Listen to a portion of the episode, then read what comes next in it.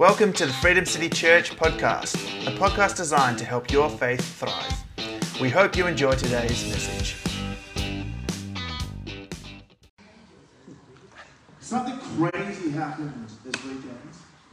Something hasn't happened for a while.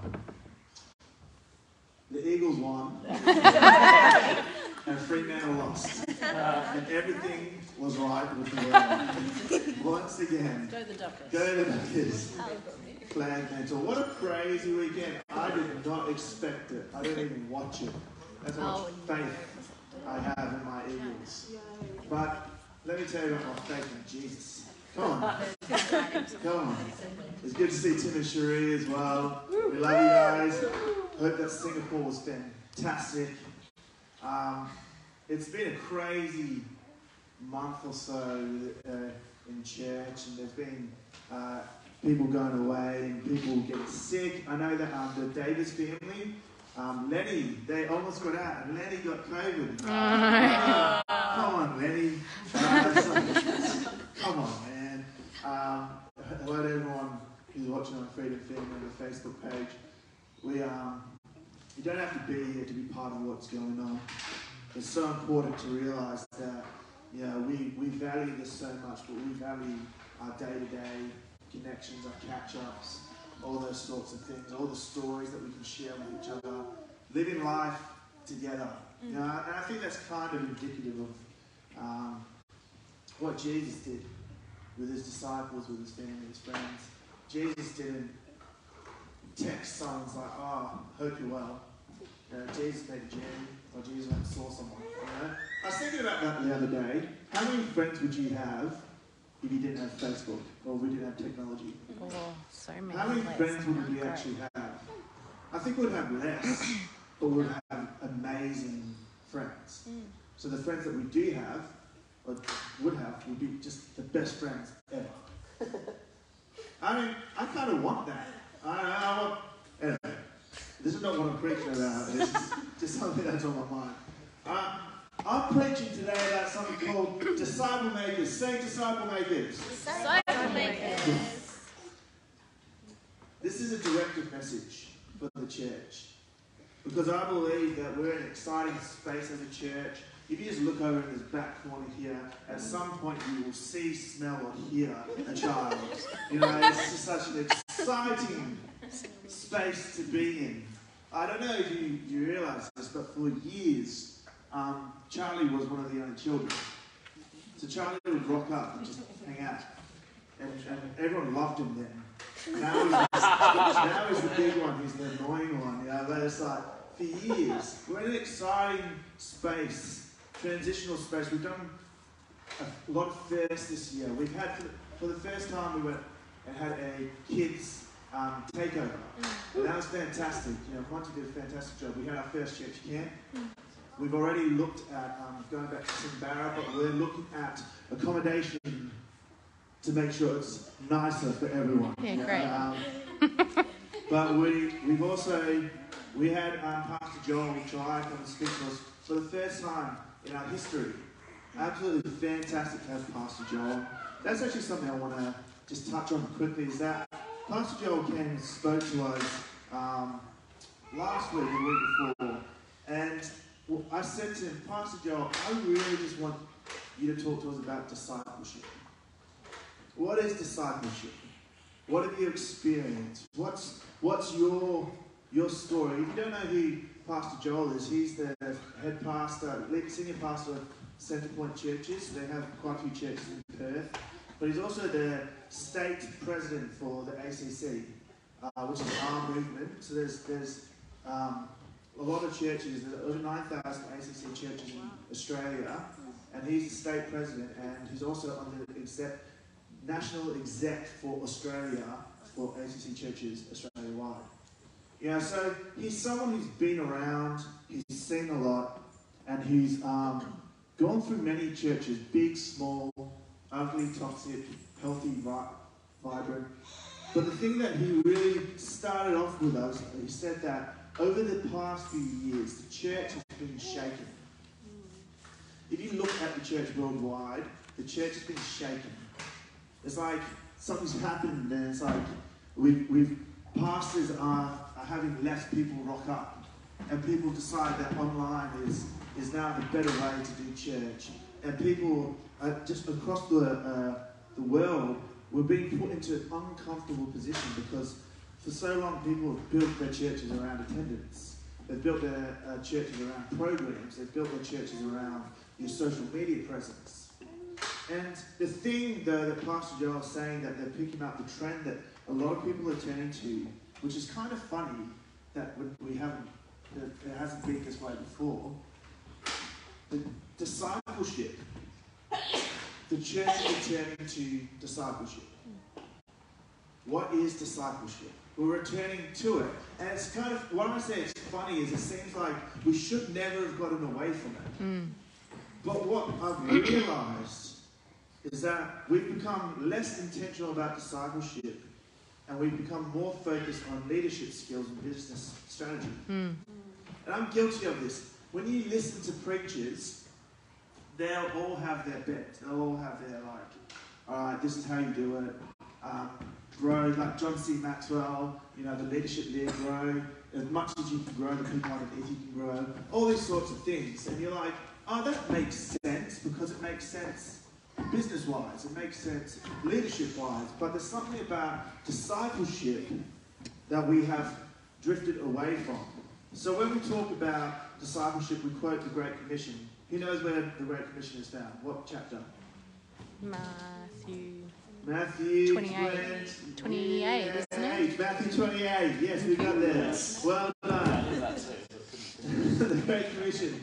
And we, it's about making disciples, and we teach discipleship principles.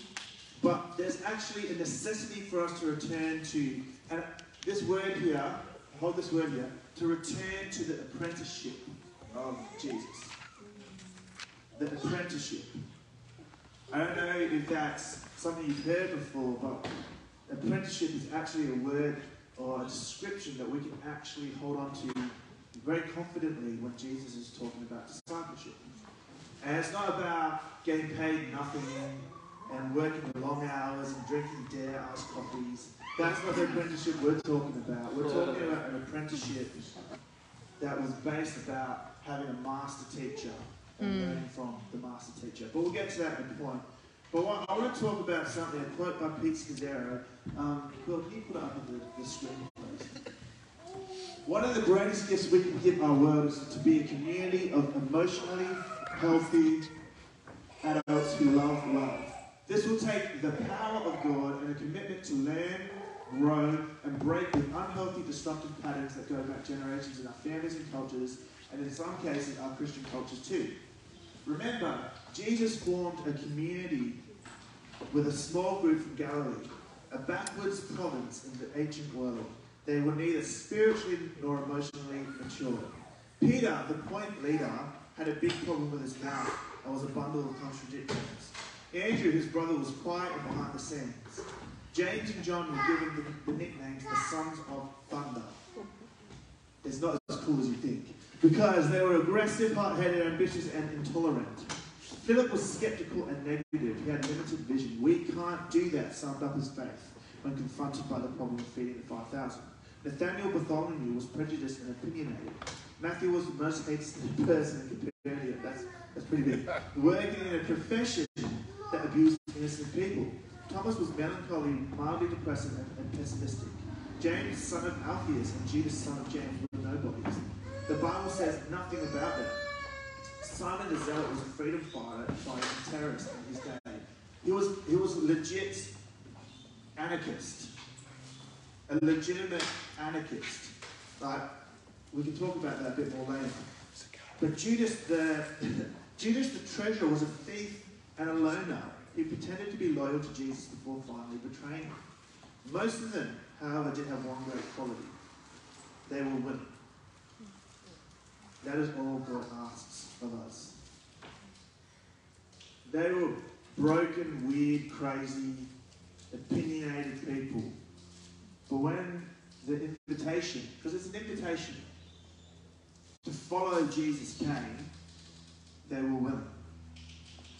And I want to ask you this morning are you willing to return to the apprenticeship of Jesus? Are you willing to lean back into what it means to be a disciple? You're, you're broken, yes, I'm broken. All of Jesus' disciples were broken.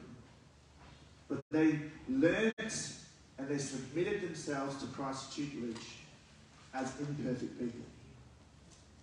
They're, in, they're intentional with their decision to follow Christ. Wasn't half in, half out. They fully invested themselves into becoming like Christ. You know, when, when you say yes to something, Tim Renshaw said this at their Connect the other day. When you say yes to something, you say no to something else. By saying yes to this, I'm going to say no to this.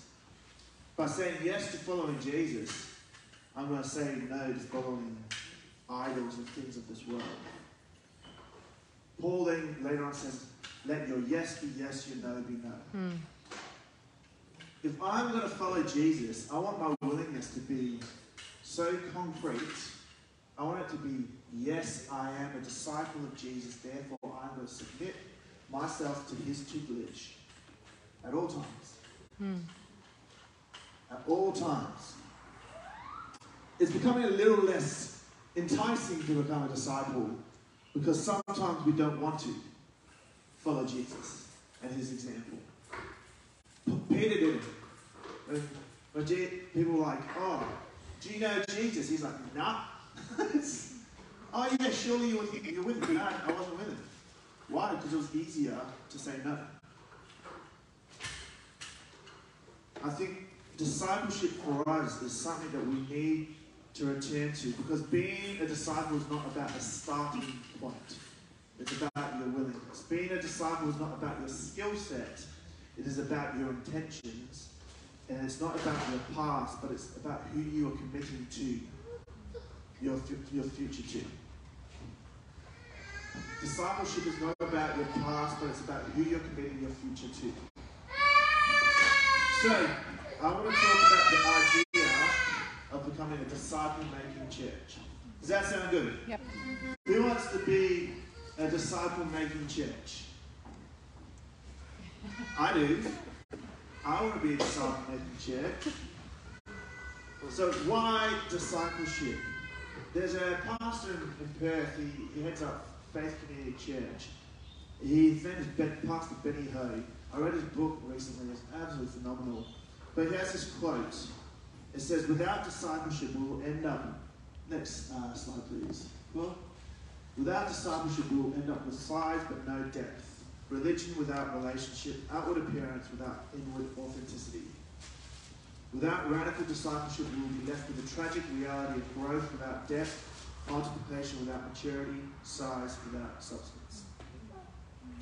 I want to be mature. I want to be a mature Christian. I want to be a mature disciple. Dietrich Bonhoeffer. Who knows Dietrich Bonhoeffer? See, he's the guy that planned to assassinate Hitler. Fun fact. Dietrich Bonhoeffer. He didn't, unfortunately.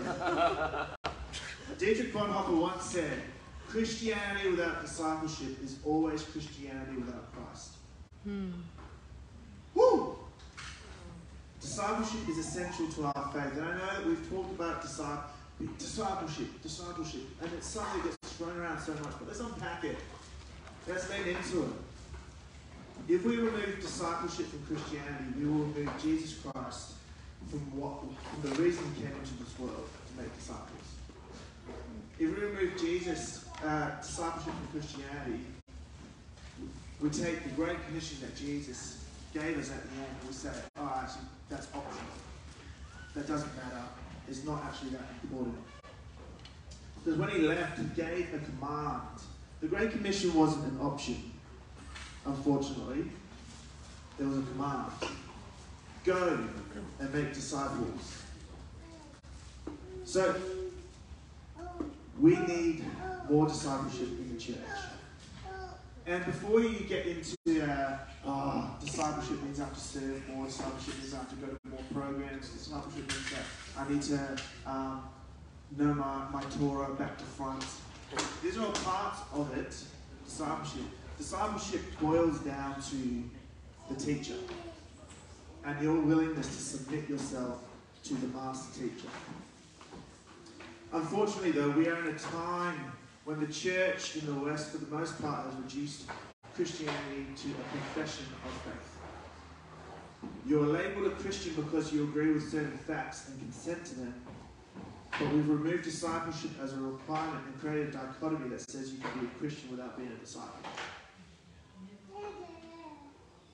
We've removed the idea, the fact that when I am saved, I am automatically a student of Jesus. When I am saved, I'm automatically brought into this. I'm submitting myself to your tutelage, Christ, Jesus. And we've said that I can be a Christian without being a disciple. The fact is, you're a disciple. Hmm. And there's nothing you can do about it. As you are saved, the grace that we receive from Jesus, there's nothing you can do to receive that. And when you receive that, you are automatically made a disciple. How mature you become as a disciple comes down to your willingness. It comes down to your willingness to submit yourself to a teacher to learn. Hands up who studied here at some point in their life. Mm-hmm. You've studied, I know you studied, you're a hand surgeon.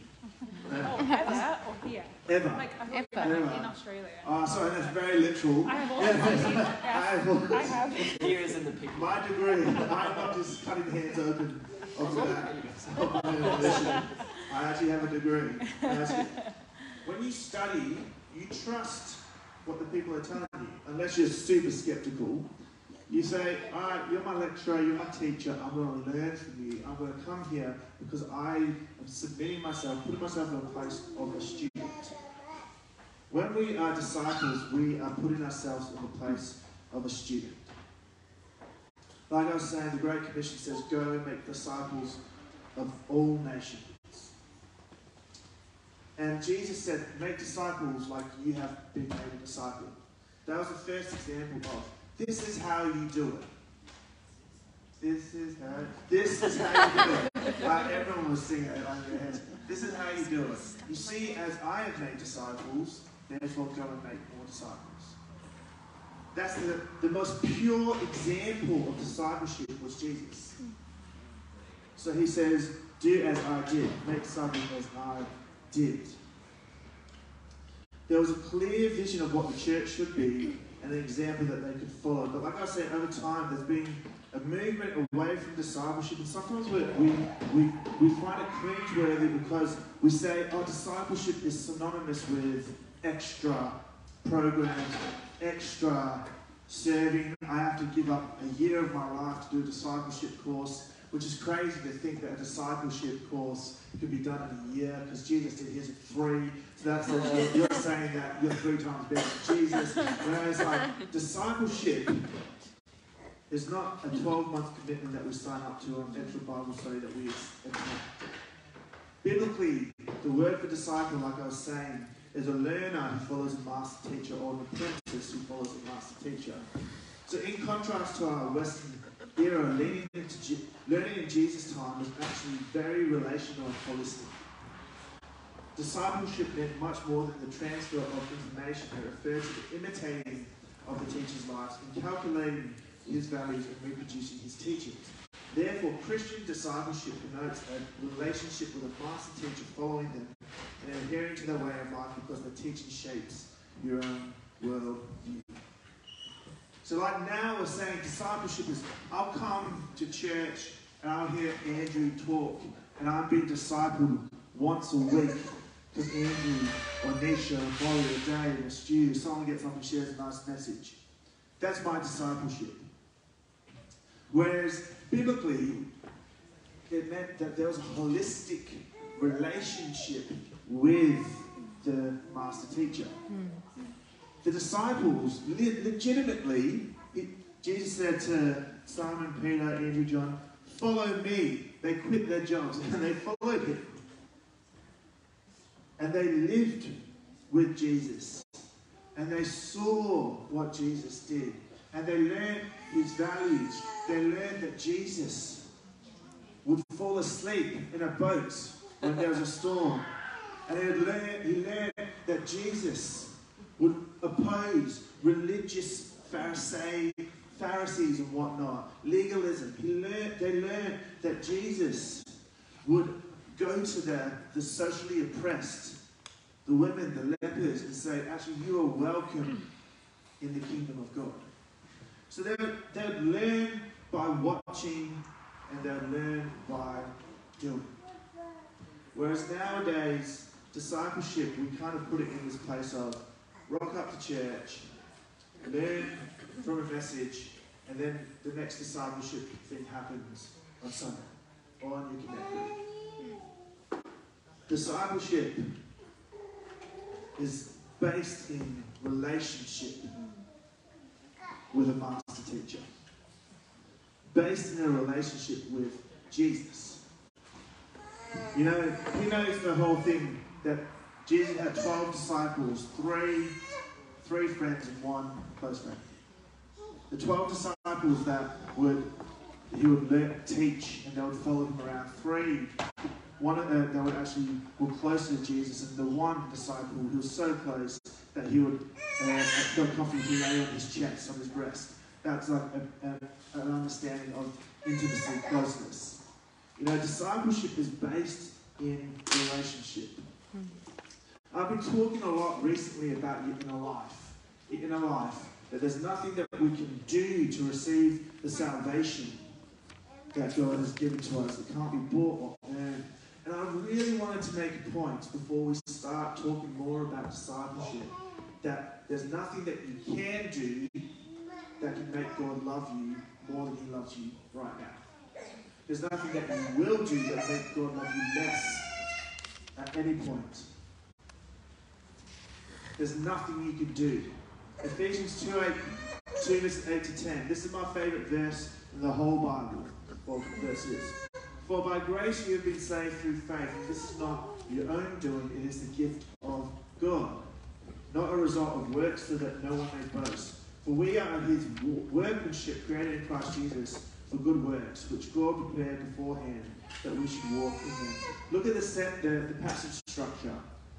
You have been saved by grace through faith. It is not your own doing, not a result of works, so do not boast. But hey, you've been made in my image to do good works, which have been prepared beforehand so that we should walk in them. There's a clear picture here. Nothing you could do to receive this salvation to become a disciple, but hey, there's stuff, there's works for you to walk out. There's a life, a holy life that you can walk out. And it doesn't change when you become a disciple of Jesus. What does happen is that your relationship with Christ becomes inspiration for your actions. My relationship with, Christ becomes inspiration for my actions. I'm not going to love you if I don't feel loved.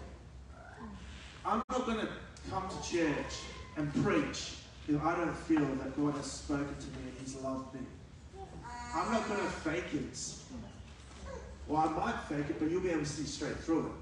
One of our values at, church, at, Freedom City is authenticity is vital. So if you ever, if you ever see me being inauthentic, is that the word? Inauthentic? You will know. You will know if I'm faking something. And I hope the same will be for the way that we treat each other. But our faith, our relationship with Jesus is the inspiration for our actions because discipleship is based in relationship with Christ. Yeah? We did not walk with Jesus and like Peter and John did, but that's, that's one thing that we do we do not have. We don't have that direct. I, I saw Jesus walk in water. We do not have that direct. Um, I saw Jesus with the holes in his hands. I saw him um, go to the, the cross, die, be resurrected. I don't. We don't have that. What we have is the Holy Spirit. So, with the Holy Spirit, we then have to realize that, like I was talking about, our inner life, or some theology calls it your interior life, is where the basis of discipleship actually happens. The inner life is a life which seeks God in everything, a life of prayer and the practice of living in the presence of God. It connotes, connotes intimate, friendly conversation with Him and a determined focus on internal versus external actions, while these latter are, uh, latter are transformed into means of prayer. According to John Paul II, Jesus' statement about the vine, without me you can do nothing, is a truth that constantly reminds us of the primacy of Christ and in union with Him, the primacy of interior life and of holiness. And in his first encyclical, Benedict the XVI, Roman numerals, XVI, how much is that? 16. 16. 60, I remembered this before anyway. Emphasize that man, that man cannot always give, he must always receive. Can I just say, I want to stop. If you are giving and you are not receiving, stop. What I mean by that is stop literally and try, take some time to receive from God. If you are giving and not receiving, you're going into debt, spiritually and emotionally. If you are giving and not receiving, you have the limited time before you, you actually might spiritually burn yourself out. Receive. Stop. Receive.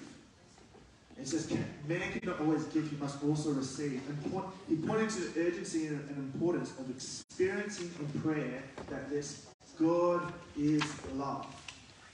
God is love. He taught that the Christian's dialogue with God allows God to work, for God is the only one who can make the, the world both good and happy. So when we look at discipleship, it's not just about doing more, but it's about knowing what the master teacher would do and doing that. And how do we know what the master teacher is doing? We spend time with him. We do as he did. We pray to him. We read about him. The Bible is so valuable, such a gift. And it, everything relates and can come back to this inner life that we have through the Holy Spirit with God. John 5 19 says, Jesus said to them, Truly, truly I say to you, the Son can do nothing of his own accord, but only what he sees the Father doing. For whatever the Father does, the Son does likewise. And this is not a picture of God up in heaven being like, and Jesus being like, uh, jump like that, jump like that. It's not this thing of like, uh, I'm going to watch God the whole time. He coughs, and I just mimic exactly what he does. That's puppetry, that's ventriloquism. That's not what we want. What it means is that Jesus was not having repeated visions of the Father. What he was doing is seeing the Father in, a, in an intimate relationship he had. And he had, a, perse- a perfect place of unity and yielding. This idea of yielding is, is something that we, we don't talk about much. But I yield unto your will. I yield unto what you are doing. I yield unto what you say is best. I yield my will. I yield unto you.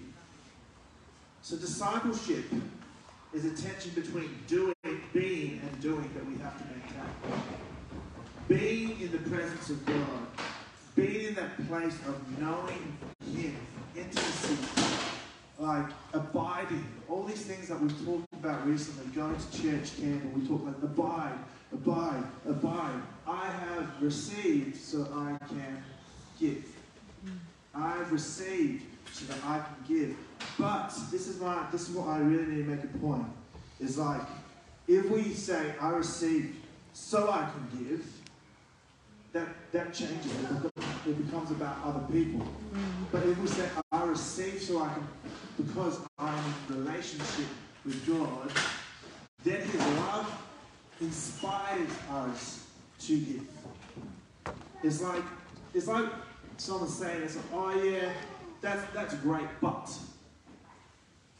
that, oh that's that's really nice, but like the first statement just gets un, undermined straight away because but then emphasizes this next part and makes the most important thing. Yeah, receive, but so you can give.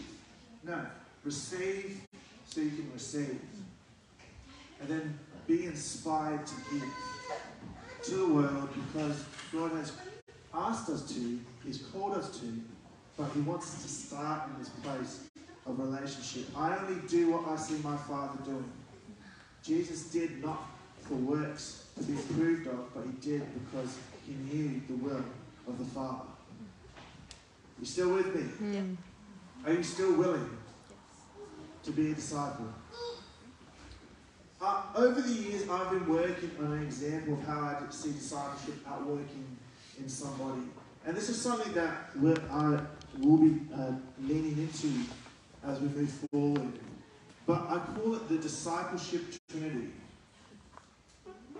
Oh, I haven't copyrighted that because it's the word I've stolen it from someone else probably. But it's like the discipleship trinity, and this is something I thought I started thinking about years ago. And over my time uh, being a disciple and uh, discipling people, I've learned that this is how I, I've seen some of the major points, major things that we need to focus on as Christians when we're disciples. You might have different thoughts what about discipleship it is, and I'm just saying that this is my example, my understanding. There is always going to be more, but this is just a simple way that I've been able to describe it. So I believe that if we follow the example of Christ in these areas, we will grow in maturity, we will experience the love of God in a greater way, and we will make disciples. Because that's the thing. Disciple making church means that I, I've been made a disciple to then go and make disciples. I've been made a disciple to then go, then go and make disciples. So the discipleship tree, I call it spirit, word, and character. Say spirit. Spirit. I believe that God works in threes. Okay. It was a joke. I said pause for joke. Because he's a Trinity. He's a Trinity. I believe that we are invited into an apprenticeship where we can become strong in communion with the Spirit, strong in knowledge of the Word, strong in depth of character. So our ability to move in the spiritual gifts, to pray with power and authority, to see miracles, to discern and engage in spiritual warfare will reflect the life that Jesus lived. When we're talking about spirituality, communion with the Spirit, the spiritual gifts, speaking in tongues, moving in your the gifts, that Jesus, you understand, was the most spiritual person that has ever lived. He experienced the greatest communion with the Spirit than anyone will ever do. So the example that Jesus had was that he knew intimately the Holy Spirit and he lived from that place. His spirituality was based in God's love. No miracle or prayer was based on ego, but ego, but it all came from a knowledge that he was in communion with the Father. So when he performed miracles and healings, it wasn't for show, but it was for God's glory. So being a disciple, doing as Jesus did, invites us into a spirituality that makes the orthodox cringe and the skeptic shudder. But for those who are seeking and hungry, a Christ-like spirituality is water for the thirsty soul. So discipleship without an outward manifestation of God's power often is lacking. And discipleship without inward recognition of God's presence is lacking. We spoke, I visited, uh, I visited the Hills of Tibet group, and they're, they're speaking about uh, spiritual warfare. Uh, the, the final thing of um, the prayer, prayer um, course. And it's funny how the Western culture has moved so far away from embracing spirituality. I don't know what it is. Maybe there's just a, like a, we're a bit apathetic. You know, like we don't. When we see people move in certain ways, it's something that's not normal. We respond to it in a way that's like that's different. That's weird. I, have I told you the story about how at PCLC? You know, I had the nickname of being the super spiro guy. I was a super spiro guy. Do you know what I did? I, I, I ran a prayer meeting at the youth, young adults, and I used to pray with my friends quite a lot. You know, and I got labelled as the super spirit. I think what we have to understand is that if we want to mature in our as a disciple, spirituality, communion with the Spirit, is not something that is becomes like, oh, this is the, an optional thing, this is a side thing. It's the base of it. Jesus, when Jesus went to heaven, a Bible didn't drop out of the sky. It's better that I should go that the word should drop out of the sky. Imagine if that was it. No, Jesus went and said, I, it's better that I should go that the Spirit should come. So we, communion with the Spirit is so integral to our life. And like we've done, we went and prayed and we went and did the, the time by ourselves. It's so hard in a busy, hurried world to have a healthy spirituality because I'm, I'm constantly thinking I don't have space or time. Like, oh, I need to cook dinner, I've got bills to pay. It's not, I don't have time to, to spend with God, to be in communion with the Spirit. But if we realize that actually, without the Spirit, even reading the Word of God is lacking. It says in the Bible, uh, it talks about opening the eyes of my heart. It also talks about in Corinthians that they do not understand spiritual things because they do not have the Spirit. So if we're trying to read the Bible and understand the spiritual truths of the Bible, it's going to be very hard. It's going to be a dry text. Who's ever read the Bible and been like, this is boring? Who's ever gone through the Old Testament and been like, why? Why, God? What's the point of Leviticus? You know, it's like, what is the point? But the Spirit was sent to bring things to life, for us to see the beauty that is in there, the depth of it. The next part is the Word, knowledge of the Word. I remember years ago talking to a friend of mine um, back at an old church, and they were a youth leader, a big youth group, and they were asking me about my Bible college studies, and I mentioned to them that oh, I'm studying theology, and they replied, "Oh, theology's not really my thing. I'm glad you like it though."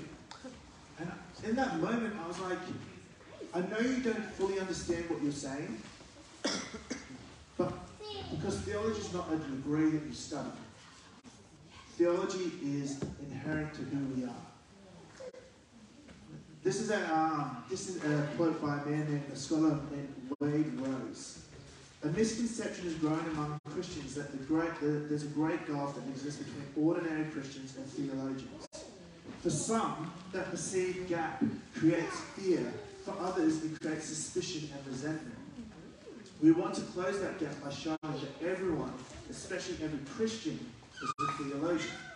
And that every professional Christian is simply a Christian whose vocation is to do what all Christians do in some way think and teach about God. It is based on two words in the Greek which combine to make one word theology theos and logos. Theos means God, and logos means word, reason, or thought. Thus, theology is simply the process of thinking or reasoning about God. You are a theologian. Turn to the person next to you and say, I am a theologian. Oh, thank you. You are a theologian, understanding the Word of God, reading the Bible, thinking, reasoning, and teaching about God is essential to being a disciple. And we'll do it. We'll do it as a mature disciple or an immature disciple. There's no, there's no such thing as like right or wrong theology, people say. There's just good or bad theology. Mm. Because we all have our understanding. Traditions have taught us, TV has taught us. All our theology, our understanding and reasoning about God has been taught to us. So it's important that we go and find a clear understanding of the Word of God that we can share to others as we teach them. So being a disciple, being strong, the knowledge of the Word of God goes hand in hand. And this is the thing. You may not be confident in reading your Bible right now, but we have to have a willingness to learn and grow. One of the amazing things about this modern, uh, modern era is the access that we have to, to teaching and theology online. Every time I talk to Stu about something, I'm like, I don't know that. I am learning, but he has gone and he has dug and he has found truths, theological truths, understandings about God. You know, there's some things that we learn and we glean from other people, but we also need to understand that if we're learning or gleaning from people, we want to trust that what they're saying is good. So if I have a knowledge of the word and I read it and I'm willing to learn and grow in it, we're going to actually be a disciple that when we teach something, we teach truth. I have two ways of reading my Bible. And don't, don't hate me for this, I, I do quantity and quality. I listen, I listen to my Bible at two times speed. I listen to it on two times speed. So when I'm driving, it's two times speed, and it just goes in. It just goes in. The Holy Spirit receives, it goes in, it goes in. Then I'll sit down at different times and I'll do Bible studies, or I'll watch videos online, or I'll learn. I'll read the quality. But one of the one of the greatest tricks is speeding up your Bible reading. Two times. Just do it. And it gets into you, and you read it, and, it, and I, I've had so many revelations where I'm just listening to it, and then I'm like, on, stop. I'm like, oh, if I tried to read this super slow, I wouldn't have got to this when, when I got to it. You know, quantity and quality. Reading the Word of God is something that I do. As soon as I get into the car, I press play on my audio Bible. When I go to the shower, I get my I get my um, Bluetooth speaker and I press play and I have I listen to the Word of God. It's not it's not sitting down with tea, tea tree lights and cup of tea and whatnot and like a nice snood. It's actually about I'm just going to get it into me.